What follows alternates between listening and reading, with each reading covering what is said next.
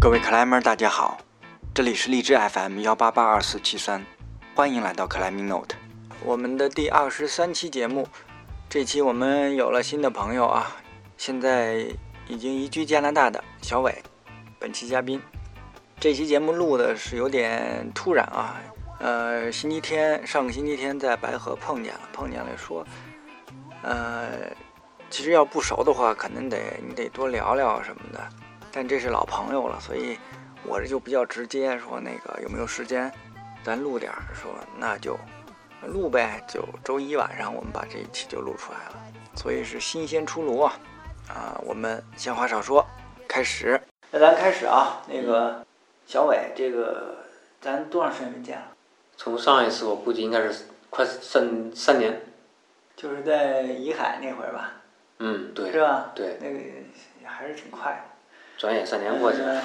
小伟啊，是我们这期节目嘉宾，我我们认识还是有年头了吧？零八年吧，我觉得。对吧？反正是我我我觉得是挺早的。这个我们也是北京出去的克莱门，是吧？然后后来去了加拿大。对。是啊，所以这次回来呢，刚好有机会逮着，我们就聊一聊。你先介绍下自己呗。呃。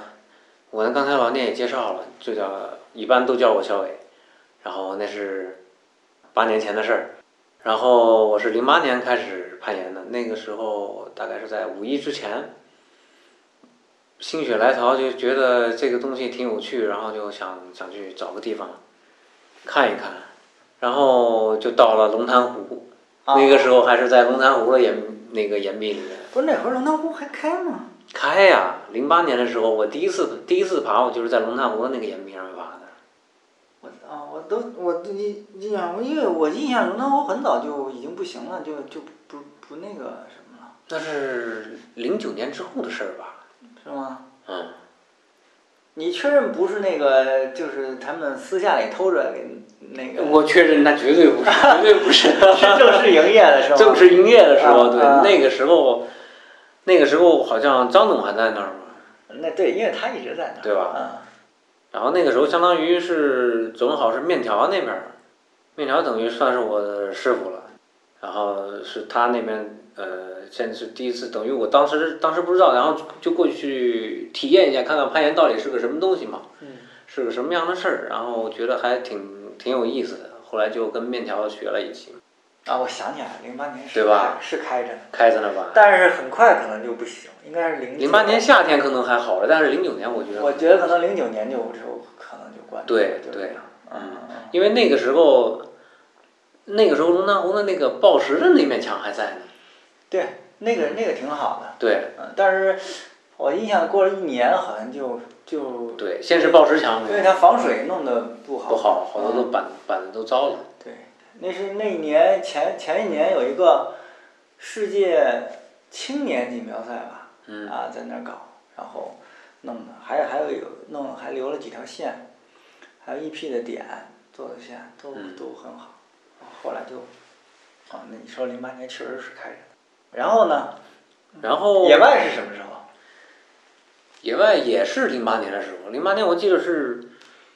端午还是什么时候？然后去第一次去野外是去四渡的，啊，还是去了四渡？去的是四渡，还不是白河。啊。然后那回居然下雨，结果也没，一共就爬了一条线就回来了。也是面条组织的活动啊。呃，对，那个时候跟面条跟彭同学他们一块儿去的。啊。嗯。然后等于正儿八经，我觉得那次其实不能算是，也只能说是我去体验了一下野外。嗯。然后正儿八经爬的话，可能就后来的什么。那年的六七月份的时候是去了白河，嗯，然后后来就开始逐渐逐渐开始爬野外了。我怎么有印象？你好像中间停了一段还是怎么着的？有吗？就是爬的有点少。有一段是奥莱，好像是哪年开的呀？就是奥莱开的那年，奥莱开的那年，那个时候也不太注意热身呐之类的。然后有一次好像是伤了手腕，后来伤了手腕，然后在。在著名的罗有明那块儿也看过，药也泡过，反正不是有有效果，但是每次再就是忍不住再去爬两下的话，又变得不舒服了。然后后来就就真的是忍了一段时间，大概快五六个月，小小半年吧。嗯。那段时间就一直一直没爬了。对，我因为我印印象里有一段不怎么看见你了，就，呃，然后那就是那时候除了白河还去过别的地方，就是就是四渡，除了北京还去。那时候没去过，对。没有，嗯，对吧？那时候因为那时候也工作，工作也也挺忙，所以大部分时间还是在北京待着。嗯。嗯，所以一直也没个。从就有一段时间，我因为我那个当时工作，呃，我的那个 base 是在大连。所以有一段时间我还问，我还问过你说大连有没有什么攀岩的地方？后来发现实在是没有。啊，后来我知道有了，但是你 早就过来了，应该。对。然后那这个其实就很快的，到哪一年就想着要移民过去了？一零年吧。到一零年。一零年的时候，然后我就开始在办移民这件事儿。办移民这件事儿花了挺多精力的，时间精力包括金钱都花了之后，然后还行，还算顺利。就是一三年的时候，我就算是正式的三年，对，是吧？三年的时间，我就算正式登陆去加拿大了。然后我印象特别深的一点是，就是你走之前，好像那那半年我就是出勤率特别高。对，走之前因为闲了都，因为我跟公司这些都说好了，我说我马上要走了，之后就相当于我逐渐逐渐在安排交接工作。嗯。所以基本上就没什么事儿了，没什么事儿，那我就是就在外面爬呗，这时间。时间就没不用花在别的上面了，因为该办的事儿都办完了，就等着走了，机票也订了，然后就就多爬一爬了。嗯，对，这个我印象挺深的，因为那一段我感觉进进步特别快，奥莱包括野外，是吧？嗯，其实我都中间断断续续有好几次都是有好几次的起伏。嗯。就我上一次好长时间都没爬之前，我觉得那段时间我进步也挺快，就是可能幺零，然后进步到幺幺了，然后那。后来停了半年之后，感觉在重新开始爬的时候，感觉爬的就是比较，呃，就相当于就就只能爬一些简单的线路了。然后那个时候恢复的比较慢，然后那段时间有一个起伏。再完再完了之后，就是我出国之前有一个起伏，相当于那段时间就你刚才说的，我临出国那段时间爬出勤率比较高，然后能力提升的也比较快。但是我觉得就是让我觉自己觉得有一个质的飞跃的，就是那次和你去爬的歪瓜。呃，不是我印象里是你，你走之前是不是都已经爬什么了？就肯定爬幺二的了。我在那个时候我可以磕幺二的线路，但是其实我并不知道我的难度到底在哪儿，因为那个时候其实之前，因为我可能就半年的时间，所以我也没有磕太多的线路，就那么几条线。但是我其实当时走之前，我最开始的打算是想把北京几条那个解组线路都爬掉。所以先外挂不难呀，对你来说。对，是不难，但是就是那段 slab，就那段圈那段那个横切的 slab，啊，那段 slab 在当时我觉得是我爬过来最难的 slab 了。然后就是那次我们俩不是爬完歪瓜之后嘛，我下来之后我就我就跑去爬了爬了小怪，然后我就发现了小怪顶上的那个 slab，还有天黑黑顶上的那个 slab，那和那个和那个歪瓜上面的 slab 比起来就差太远了。不知道，也可能是因为一边在横切完了之后，再加上那么高的那个高度，就可能，可能那个心理作用占的更占据的那个可能更大一点吧。不，我印象你那时候你能力肯定已经远远不止那一点了，可能还是对，但是因为心理上的问题吧，对吧？对，因为那时候小怪这些东西我都一直很早以前爬过一次，后来一直没爬。嗯。然后就那次就之后爬了爬了，就那次歪瓜爬完之后，我就觉得好像。我感觉我这个心理上面就好一点了，呃，想起来了，可能还有一点，因为我有一次在那个爬，呃，All in One，就是就是大家号称那个最硬的幺零 D 的时候，我冲对过一次，然后，然后磕掉了门牙，磕掉了一小块儿，所以从那之后，好像有一段时间都都不愿意去冲对，不管什么多什么情况，我都一定要慢慢往下退到快挂之下，然后再再叫 take。啊，连门牙都磕掉了。没有，没磕掉，就磕掉一一个小角儿。不万确实是，嗯。你知道老涛吧？嗯。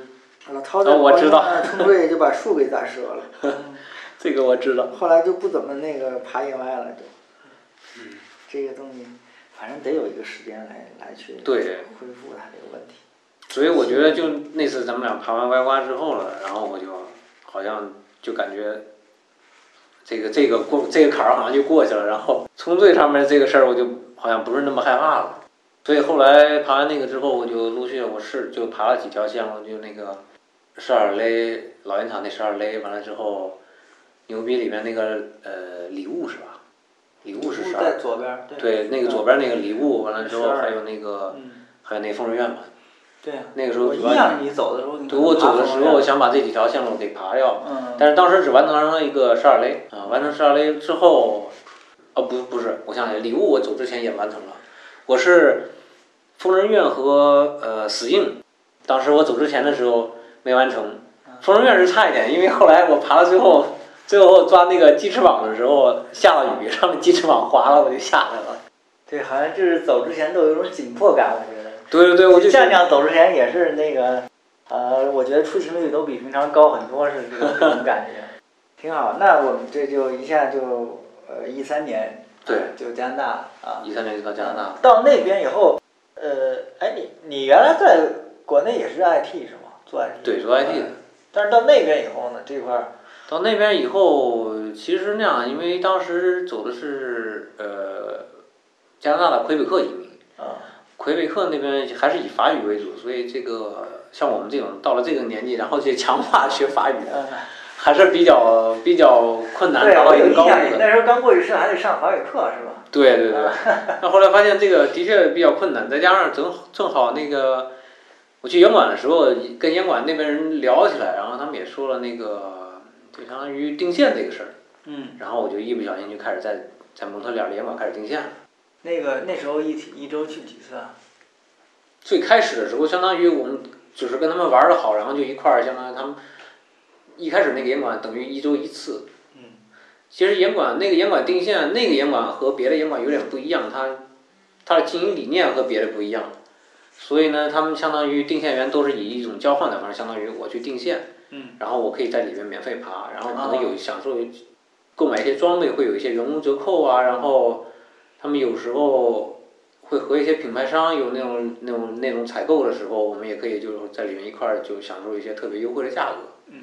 那最开始的时候，所以一个星期可能就就周六或者周日。呃。那是哪个城市？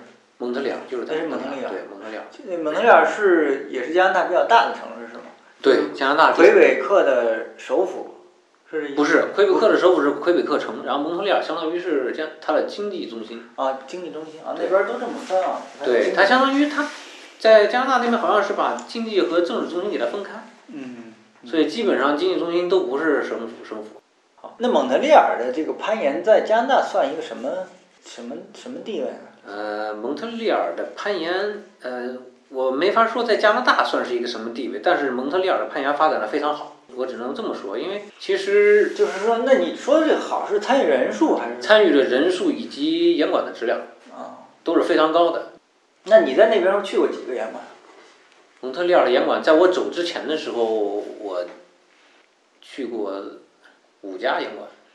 嗯。当时好像是有七家。当时七家。呃，我最开始定线的一家，然后后来过了一年多之后，我去到另外一个新开的烟馆定线。新开的烟馆那个时候就成了一个相当于职业定线员了，啊，一一周是定两次线，然后一次是报时，一次是线路，然后新开的那个烟馆就是非常巨大，门口的停车位有一百多个，就专门专用的是吧？就是那片地是他买的，然后除了他烟馆的那个就是管子，外面停车位，停车场里面停车位大约有一百多个，就是前两天我看那个加拿大那个有个 National Series，应该就是类似于。国家级的一个比赛吧，就是国家级的一个呃难度难度赛和速度赛，就是在那边举行的，可能就这两天吧。就是它面积足够。面积足够了。嗯，就是，就是我们以这个百子湾奥莱比吧，这个是什么量级？这个它这个面积，啊。嗯，那个严管跟百子湾奥莱比，相当于，呃，我们先说报时吧。它那个报时的面积大约是。百子湾那个奥莱的四个大，四个大，对，报时面积是四个大，然后线路的话，严管里边同时存在的线路，我们编号大概编到一百四十多号，就同时差不多有一百四十多四十个人可以爬，还是？嗯嗯，可能至少有一半儿，一半儿，七十到七十到八十，七十到八十，可能有一些岩壁上面相当于。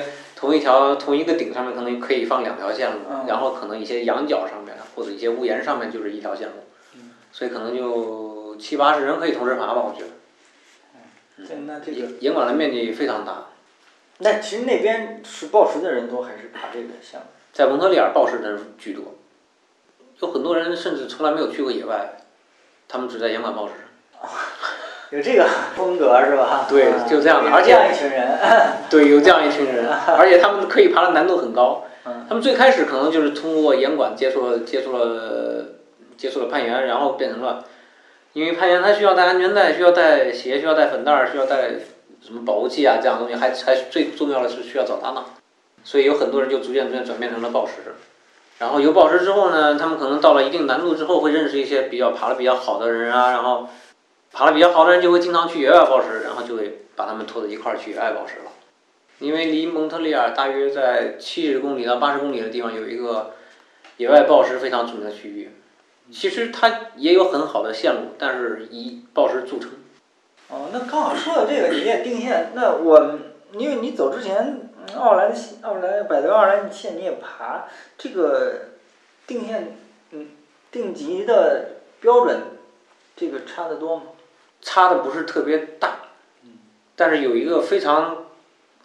非常明显的区别就是，我第一次去严管的时候，我觉得严管里面的线路的跨度都非常大。啊，嗯，这是长得高的事儿。可应该是吧？对，这肯定是这个。对，因为前两天就是上一届，呃，不是上一届，就是上一次世界杯在那个东京的世界杯的时候，请的是那个 Anna Yep 那个女加拿大那个女子的那个做做嘉宾的时候。他就说了，加拿大的风格就是 steep power，就是就是那种斜臂，然后很力量性的那种。然后这是我在蒙切尔蒙切尔的时候，刚到蒙切尔的时候的感受。然后我从蒙切尔再搬到卡尔加里的时候，我发现这这边的线路更加远。啊。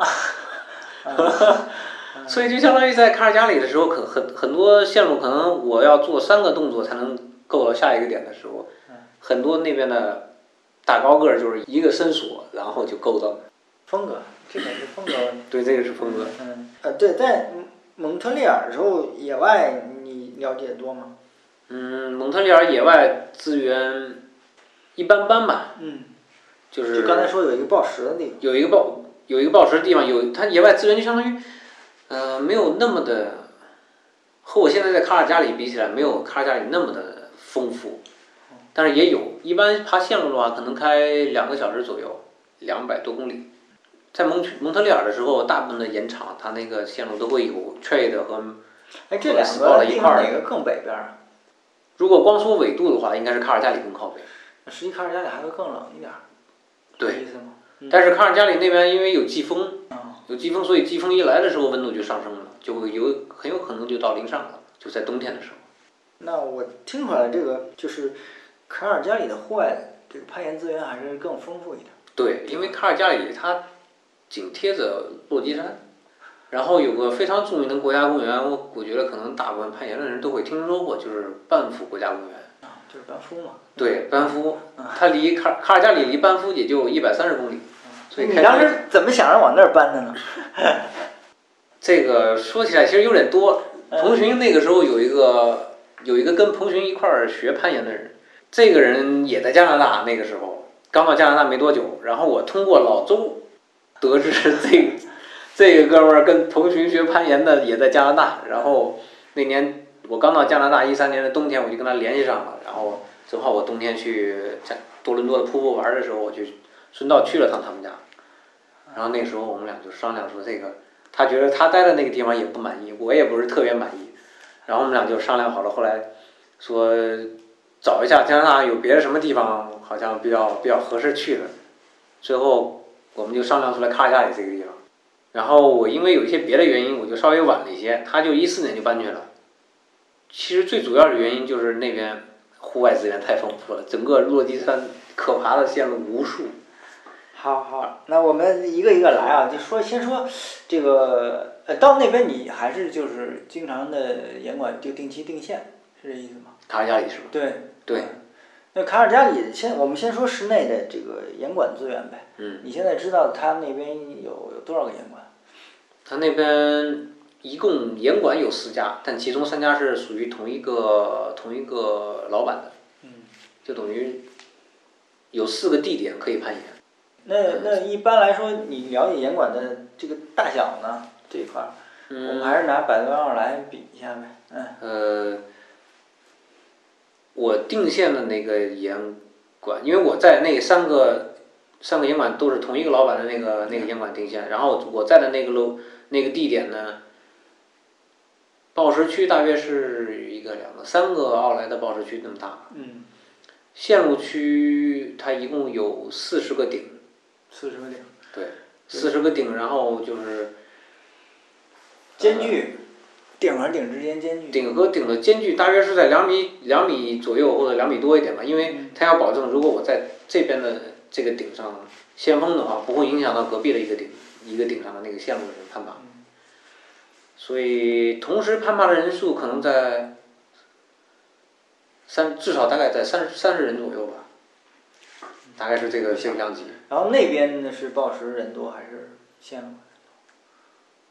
对，你因为线路的区域明显要大一点，是吧？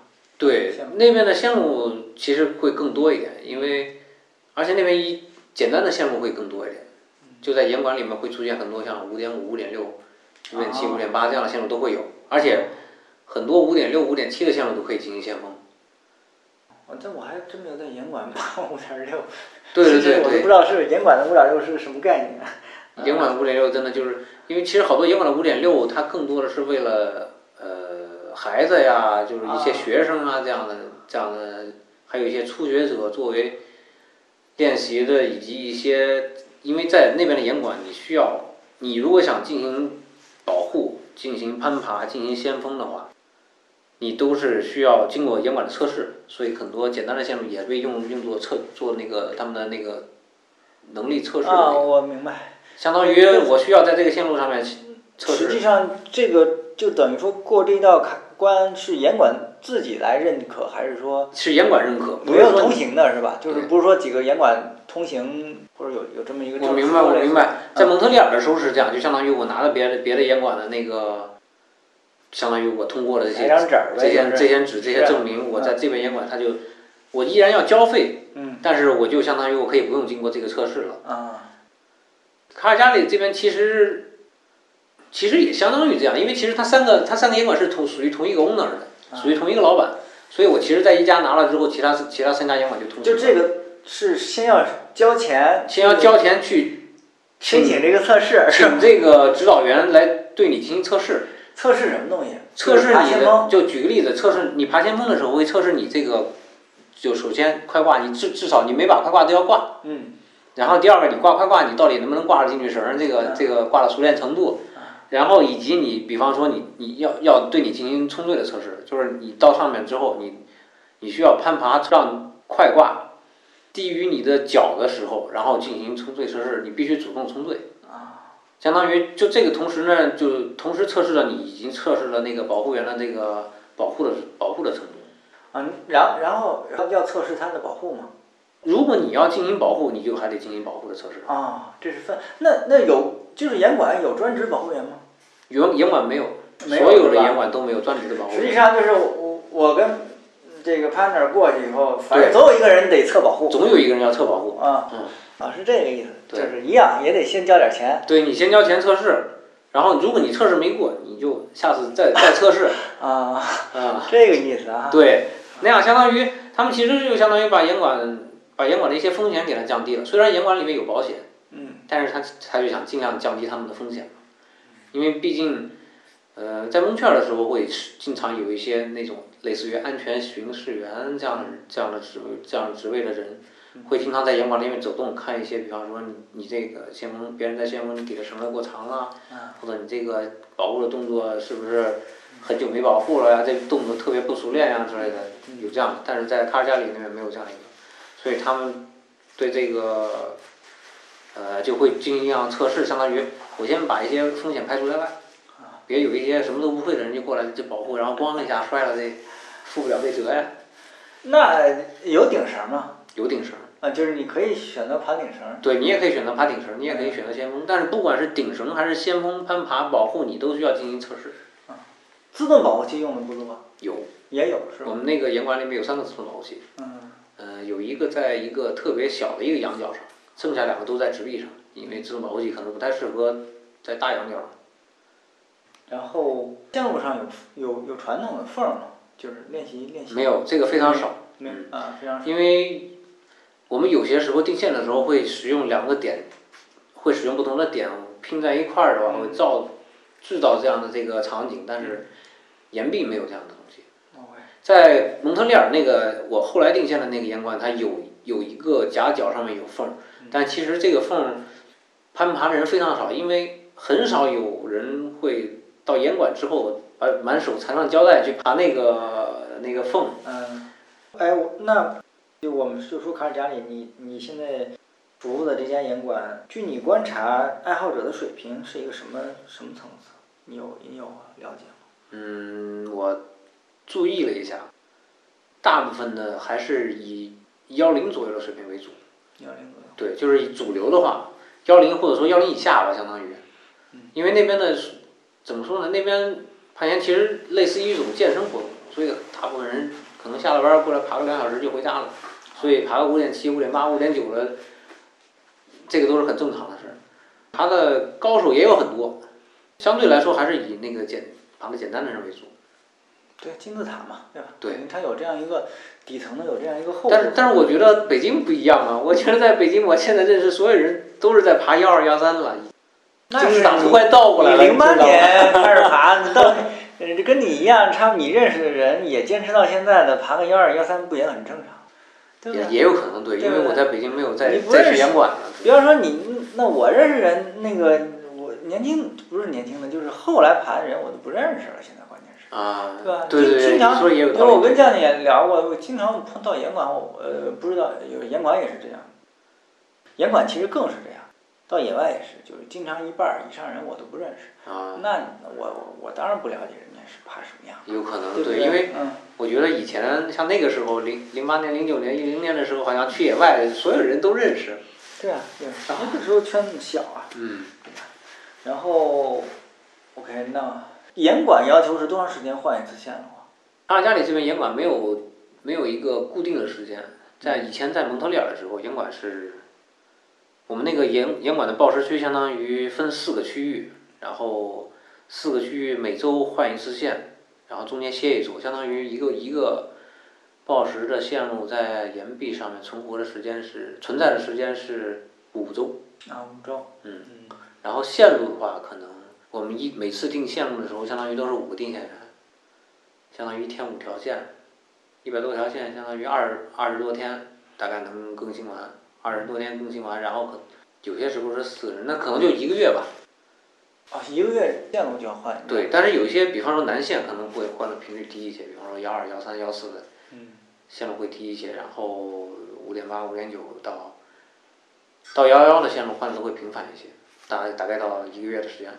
那种幺二幺三再往上的，可能就会，比方说两个月换一次啊，这种。嗯，就比方说像你这种在严管工作的话，在加拿大或者在以城市为单位，它会有一些这种考核或者认证来要求吗？定线这个事儿在加拿大没有，在美国有这个相相应的定线员的这个体制，有相应的培训啊、考试啊之类的。但是加拿大的这个严管会组织人出去爬吗？类似于俱乐部带队这种。会搞吗？有，也有。对。那如果要带的话，这个是这个是会会有一些 guide 的资质吗？类似这种。严管有没有这个资质，我不太好说。但是我知道，就是在我们那边有那个 ACMG，就是加拿大登山加加拿大登山向导组织，他们那边会有相应的对这个人的能力的考核，那样就会有相相当于攀岩指导员。然后，严管攀岩指导员，但是是不是不是强制的？你如果如果有商业活动的话，你必须得有这个资质，保险才会保你。哦。就所谓的加拿大的东西，相当于，你其实都都可以弄，但是相当于出了事儿没有，你如果没有资质，保险公司不会管你。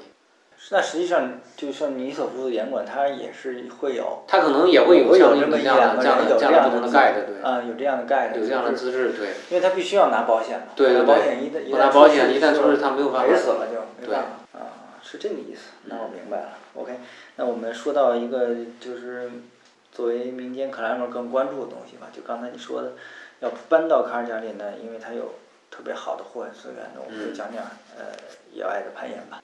你先说，就先大大致介绍一下呗，这个资源情况。行，卡尔加里那边离那个整个落基山的话就非常近，开车一个多小时左右就开始有盐场了。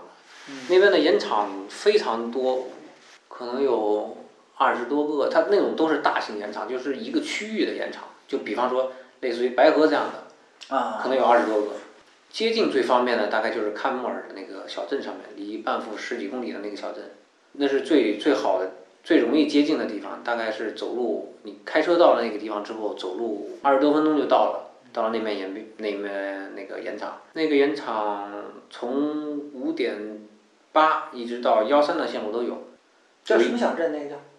坎莫尔，呃，呃，中文我看谷歌地图上面显示叫坎莫尔，就可能就是音译了，就是 C A N M O R E 那个小镇，相当于，呃，那那个盐场呢，就是算下来可能有八九十条线，一片有最开最最近的一片区域是一个大雾原，所以那个地方以幺二幺三的线路为主，然后再往下走就是一些 popular 的。这个地区十几条线，五点八一直到幺二 A 的线路都有，其中幺零的线路可能有，可能有十来条。再往下走的话，到那个到那个湖边上，啊，那个盐场叫呃 Grassy Lake 那个盐场，Grassy 就是 G R A S S I Grassy Lake，Lake 就是湖。那个再往下走到那个 Grassy Lake 旁边的话，又有一批的线路，大约是在幺零。幺零幺幺的线路为主，就这些是实际上我是能买到路书，对对对，有有几个版本的路书在那边可以买到。嗯，这路书一般在哪儿买？一般有这么几个地方，有第一个就是攀岩馆。啊，攀岩馆是有。对吧？攀岩馆有这个路书卖。第二个相当于加拿大有个本土的一个卖户外品牌的公司叫 M E M E C，在那个 M E C 里面也可以买到。然后还有一些相当于就是户外店吧，就是 M E C 是一个非常大的户外店，然后还有一些别的别的那个小小一点的户外店，或者是，因为我知道坎就刚才说的那个坎莫尔小镇里面有一个唯一的一个给鞋换底的地方，那个地方也有这个书卖，所以其实得到这本书还是比较容易的。咱们先说季节呗，一般来说，我想去那儿攀岩的话是什么季节过？攀岩的季节。在那边的攀岩季是从四，一般来说是四月份，大概可以持续到十十月份，有一些情况良好的话可以到十一月份，因为它那个海呃卡尔加呃半幅那边的纬纬度比较高，所以相当于它那个夏天和冬天那个太阳的高度相差的比较大，就有一些人场就非常适合呃初春啊深秋啊去，有一些可能就是夏天去就会比较凉爽一些。反正就基本上这半年还是只要过去都有地儿能爬。对，这半年，但是尽量避开五月份和六月初，因为五月份到六月初是那边的雨季。就再扣一个半月，五月份和六月初啊，就是就这个月和下月初就就就。对，这个月和下月初就是，它是雨季，但是它不会说天天下雨，但是就相当于如果像我们如果去旅游的话没有问题，因为你可能不会是说只有周六周日的时间。但是像我们在那边的话，就就会出现一个，就是这在这一个月之内，可能经常是周周末下雨，然后周一到周五 它就可能是晴天。对，OK OK。而且它那边的石质是以石灰岩为主，所以其实下雨了之后，可能一两天，很快这个这个岩壁就干了。明白明白。嗯，对你说到实质了，那基本上你知道这些盐场基本是石灰岩。对，大部分的是以石灰岩为主，就是呃往北走到雷克路易斯。就是路易斯湖，路易斯湖的那个盐场呢，它是以花岗岩为主。啊，路易斯湖有花岗。对，那是唯一一个好像在我们那个附近的花岗岩。嗯。然后再往再往我们这一片的话，基本都是石灰岩为主。那就这样，我比方说，我就我想找你去玩一趟，是吧？我就两个星期的假，我说你这个，咱们这出去爬一爬，你给我推荐推荐一些盐场，啊，你你觉得最值得推荐的地方呗？嗯呃，我有三个到四个地方可以推荐吧。如果就是如果是，因为我知道你你的爬攀爬能力，所以我肯定就这几个地方。就是第一个就是我刚才说的那个叫 Grassy Lake 的那个那个盐场。嗯。呃，因为第一个相当于它接近非常方便，而且线路就是也从各个难度都有，你可以从热身一直爬到你你想红线，到从从幺幺一直爬到幺三都有。还有一个地方就是相当于也是在同样的，同样在喀木尔那个小镇旁边，那个像那个的接近会比较困难一些，走路可能，嗯，需要一个半小时左右，爬升大概在三百米到四百米。那个岩场就是相当于它就海拔比较高，但是线路特别好，大部分的线路是以它那边那个盐场叫 Echo，就是回声，E C H O，Echo，嗯，就 Echo 那个盐场，它相当于主流线路是以幺二为主，幺二到幺三，而且那个盐场就是现在维护的非常好，到目前为止还有人在那儿开新线，那就相当于你到那个地方之后，你面前你面前有十几条线路就。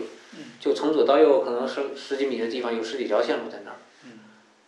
嗯。你可以在那儿一直爬，可能我觉得如果你要磕线的话，一星期你都不一定能把那些线全全部磕下来。还。口 OK。对。嗯。然后再一个就是我刚才说的那个路易斯湖那个攀岩场。嗯。因为那个地方是我们仅有的花岗岩，所以它就会有一些非常好的裂缝在里边，而且那一片有几条线路就比较长了，可能。四十多米，然后两三段那种都有，幺二幺三好像还有幺四的线路在里边，也比较丰富。呃，如果你要更以 trail 的为主的话，就还有一座山叫亚姆纳斯卡。嗯。那座山上，如果从卡尔加里过去的话，可能开车一个小时之内就到了，但是接近非常难，就是可能你要走两个小时才能到那个山脚下开始找线路爬。呃，那那个山的优势就是。线路非常丰富，可选择余地很大，从五点六、五点七的一直到五点幺三的 trail 都有。你是石灰岩。对，也是石灰岩，所以那个线那个山有一个有一个比较不好的地方，就是从如果从冬天到夏天，呃，刚开始的时候，冬天到春天刚开始的时候，因为刚下完雪之后，然后它冻上了之后再再化冻，所以石质不是特别稳定。但是那条这个那座山上，在整个那片如果爬 trail 的话，还是非常著名的。一座山就有一本书，一本专门的概述写那座山的山山上面的线路。那是相当成熟的地方。对。长度呢？这些，呃，咱们先不说 trail 的，就是比较 popular 的那那些线路，运动攀的话，线路长度一般在多少？线路长度其实一般以二十米到三十米左右。嗯。Grassy Lake 就我刚才说的，一开始说的那个非常容易接近的延长，它的线路就会稍微短一些，因为它是下坡走到那个地方的，所以它咱们走的也接近也很快，所以它其实并不高。然后那个地方的延长可能是二十多米的线路为主，所以一般五十米的什么的就够爬。后来推荐的那个 Echo 叫那个那个延长，它就以二十多米到三十米的线路为主，有一些是三十二米的线路。能要七十米长。对，所以一般在我们那边爬的话，主流的绳索长度是七十米。嗯。在 Lake Louise 有一些，如果有一些是相当于四十米的线路，三十七八米的线路就会变成，如果你愿意爬一段的话，就要八十米的绳子，要不然你就是得分段爬。呃，这几个地儿你基本上还是推荐就住在卡尔加里是吧？嗯，不是，如果你要是可以在喀木尔找到房子的话，当然是在喀木尔最合适，因为喀木尔离所有的盐场基本都是在。半小时的开车路程之内，对我们就是远到过去的话，就就没有必要住那么远。对对，没有必要住那么远了啊。因为你在卡尔加里，你反正也得也得那个找找宾馆酒店。对对对，那现在飞加拿大一般就飞有直卡尔加里是有直飞吗？卡尔加里有，是海航直飞，从上海从北京都有。一般来说多少钱啊？嗯，一千加币之内，大约相当于五千多人民币。大约就是这个价格。对，大约这个价格，往返的价格，我说的是。嗯，对。吃有什么介绍吗？那边，我觉得中国人那么多，吃也没什么问题，是吧？没有什么适应不了。呃，在卡尔加里吃的会比较多一点，在喀木尔的话，好像只有一家中餐馆。啊，对，不一定非要吃中餐。但是在卡在那一片的话，我推荐的就一定是牛排了，因为在那个阿尔伯塔省，就是呃，算是一个畜牧业的省，牛肉的质量非常高。所以牛排一定要吃的。那你我也没看你壮起来，这个看来吃的还是少，是吧？哎，这个我们主要我们还是吃中餐嘛，是不是？都是自己家里做，还是以中餐为主嘛。啊。穿衣服这就不用说了，这个温度就在那儿，是吧？这个穿衣服我还真的得说一下，你你不说这个我都想不起来。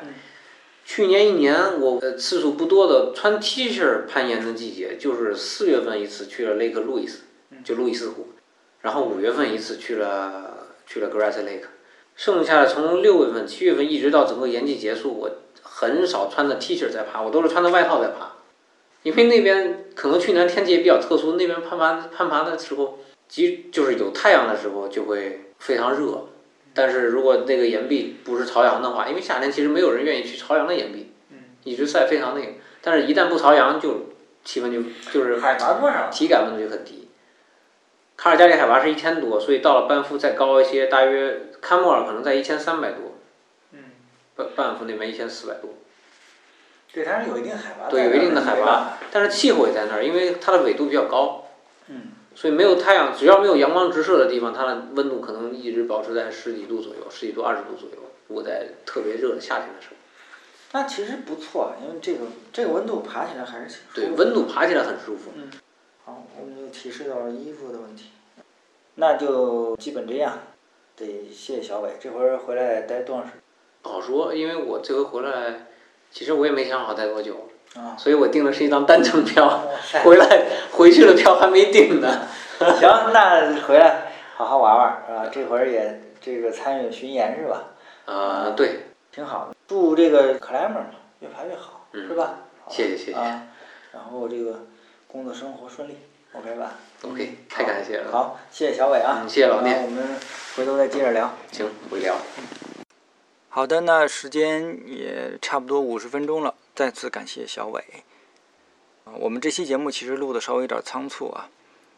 听众啊，咱们热心听众有任何问题想问，呃，关于卡尔加里、关于蒙特利尔的、关于加拿大攀岩的问题，或者说其他的，嗯有想了解的，都可以给呃微信公众号 Climbing Note 或者是个人微信 Climber 老聂来留言，我也愿意做这样一个桥梁。